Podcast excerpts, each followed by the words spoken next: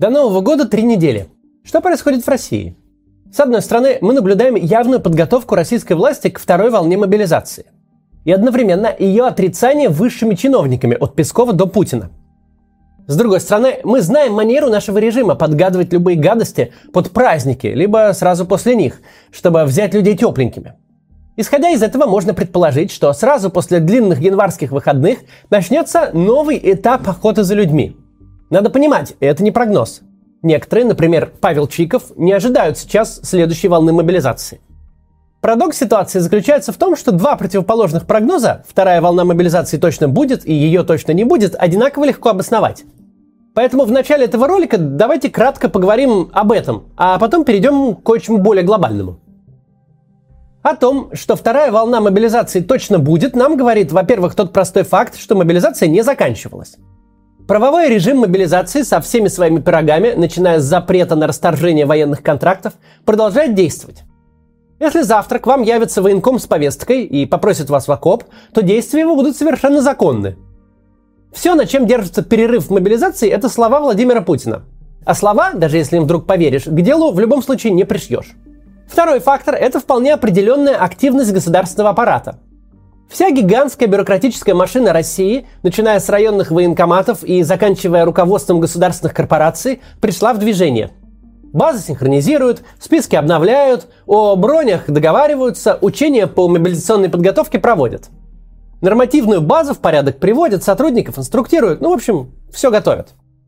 И делает это огромный неповоротливый механизм, который по возможности всегда избегает любой работы и никогда не будет делать сегодня то, что можно отложить на год – Сложно себе представить, что российскую бюрократию вдруг буквально раком поставили, чтобы построить фундамент под какую-то абстрактную мобилизацию в неопределенном будущем. Фактор номер три. Чем дальше, тем менее однозначными становятся официальные лица в своих высказываниях. Еще месяц назад Путин, Песков и все на свете, э, которые представляли официоз, говорили в том духе, что зуб даю, мамы клянусь, твердо и четко, никакой мобилизации. А сейчас их формулировки максимально скользкие, чтобы нельзя было за язык протянуть. Это, дескать, дело Министерства обороны или на сегодняшний день государству это не нужно. Четвертый фактор – нужда в людях никуда не делась. С начала первой волны прошло без малого три месяца. Минимум половина мобилизованных уже на фронте. И ни единой позитивной новости для российской армии с 21 сентября не было. Оставлен Херсон, на Донецком фронте с середины лета берут Бахмут – Скоро земля подмерзнет, техника перестанет наглухо вязнуть в непролазной грязи, и вновь может случиться жест доброй воли по выравниванию фронта. Противоположная версия – второй волны мобилизации не будет. С этой стороны аргументов меньше, но они как минимум не слабее. Мобилизация произвела ошеломительный эффект на общественное мнение. Ни война, ни потери, ни санкции, ничто не возымело такого результата. Новая волна несет не меньше непосредственных политических рисков, чем очередное поражение на фронте. Мобилизация с точки зрения функционирования бюрократической машины показала, что Россия, ее государственный аппарат и политическое устройство просто не готовы к большой войне. Сразу повылезало все. Полная некомпетентность военной вертикали в исполнении своих обязанностей и полная же неготовность гражданской администрации подменять собой военную. Первую волну, когда похватали всех, кто не сопротивлялся, система кое-как пережила – Пережила в смысле набора планового поголовья, но не в смысле его подготовки и обеспечения. А вот что дальше делать, когда вся простая рыба уже выловлена? Когда все, кто хотел и был не против пойти повоевать, уже выбраны? Когда уже никто своими ногами не придет в военкомат уточнять данные? Это вопросы без ответов. Помнить надо только одно. С точки зрения вашей личной судьбы, исходить надо из того, что мобилизация будет – что будет по самому жесткому варианту закрытием границ, с массовыми облавами. Что все те простые рецепты, которые мы тут давали в сентябре, перестанут работать. Что не получится так просто улететь в Ереван или сохраниться у бабушки в э, Невьянске. Если вы сейчас находитесь в безопасном месте, то идея в духе ненадолго вернуться домой и навестить близких на Новый год очень плохая. Теперь вернемся к государству, к его политической системе и к тому, как эта система, привыкшая косплеить и реконструировать, пытается сегодня быть тем, чем не является.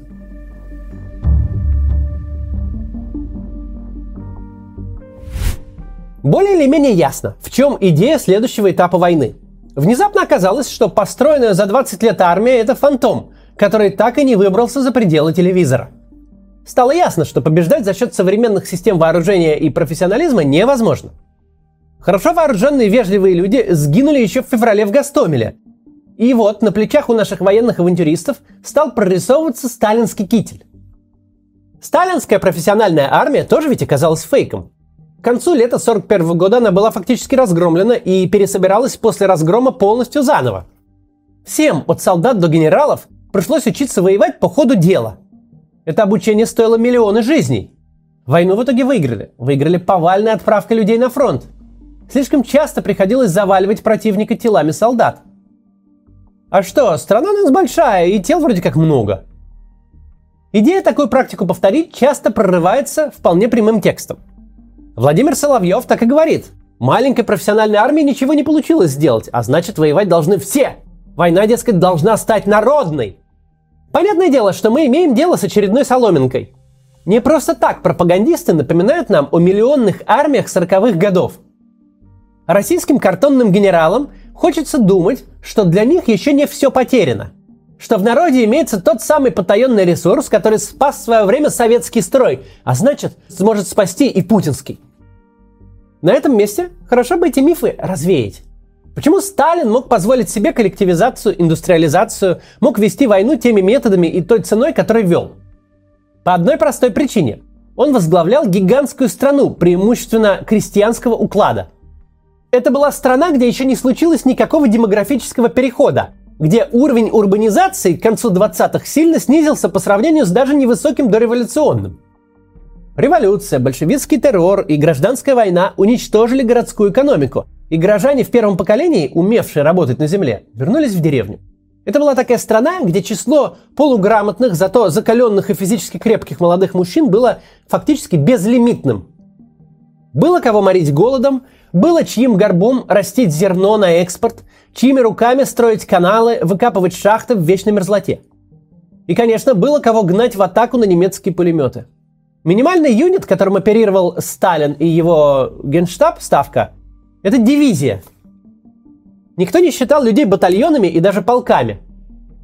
Ничего не стоило в очередном котле положить отдельную армию. Что такое общевойсковая армия? 1100 человек. Что это для страны, где молодые мужики – это почти четверть 200-миллионного населения? Положили 100 тысяч, берем лопату и гребем еще 300. Или миллион. Или сколько надо, столько гребем. Вот посмотрите для понимания на полувозрастную пирамиду СССР 1939 года и нынешней России. Понятно, что между этими странами нет ничего общего. Страна 20-летних мужиков тогда и страна 40-летних женщин сейчас. Сталин полностью израсходовал тот ресурс, который мог позволить его потомкам вести большие завоевательные войны. Согласно демографическому докладу ООН, мужчин призывного возраста в России сегодня, а он считает таковыми э, от 20 до 34 лет мужчин, так вот, на 2020 год насчитывалось их 14 миллионов человек. Меньше 10% населения. Причем к середине десятилетия показатель этот снизится вообще до 11,5 миллионов. Потому что постепенно уходит в мир иное поколение советских бэби-бумеров, а малочисленное поколение 90-х и 2000-х занимает все большую долю в населении.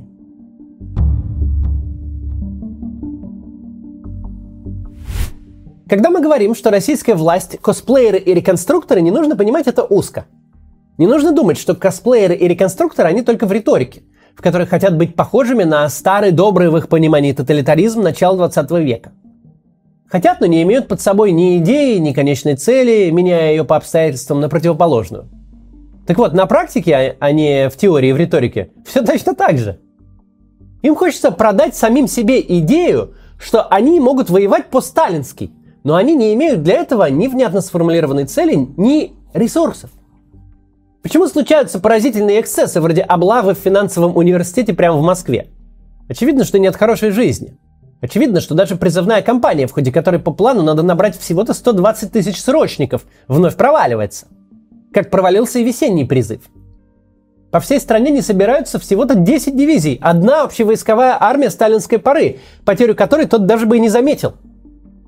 Что нам говорит не только о реальных доступных ресурсах, но и о реальном общественном мнении – Войны прошлого традиционно находили отклик в сердцах молодых.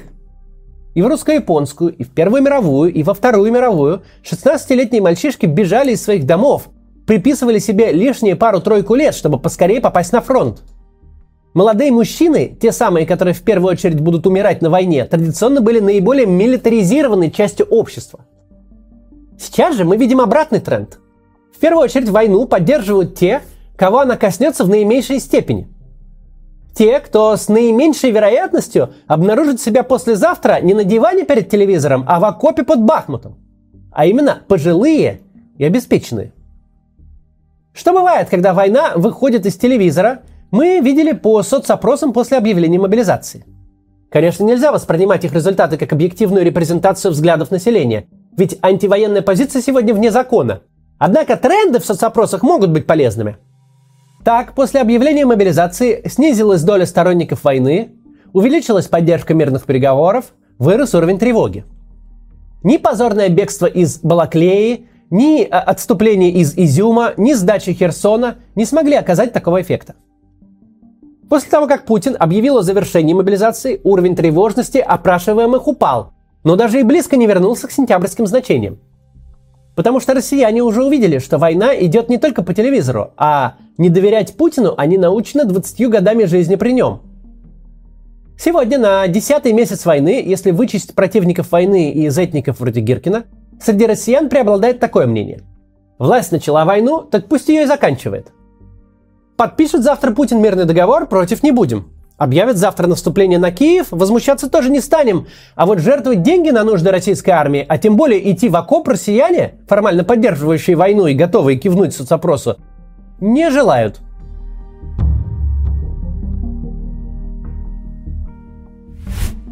Да, войну можно не выиграть, но хотя бы затянуть ее только и исключительно огромной массой человеческого ресурса.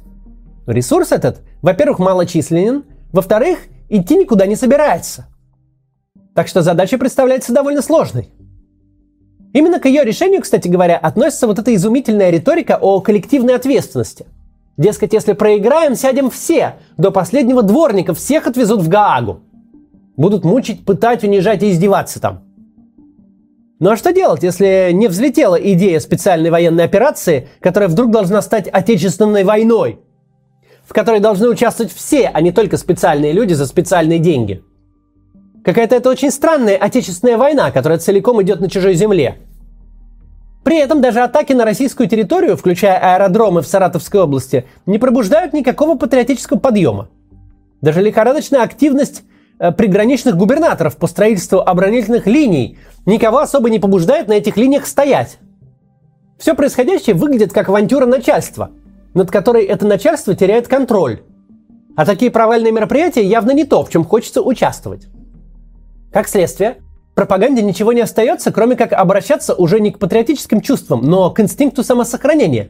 Мол, это не Путин развязал войну. Это не мы, чиновники, генералы, пропагандисты, за нее ответственны. Это всеобщая инициатива и всеобщая ответственность. Так что выбор у нас простой. Либо на фронт, либо всем народом в тюрьму. Мы, кстати, об этом давно предупреждали.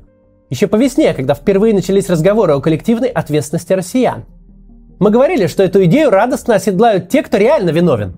Ведь сказать виновны все – это другой способ сказать не виноват никто.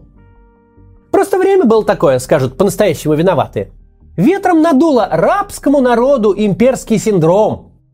Это стихийное бедствие, форс-мажор. А мы, осваивающие бешеные деньги на разжигание и ведение войны, просто были со своим народом. И виноваты мы не больше, чем сварщик из Челябинска или дворник, метущий брусчатку в Кремле. Правда, нам казалось, что такая риторика начнется уже после поражения. Уже после того, как режим навсегда изменится и начнет поиск виноватых.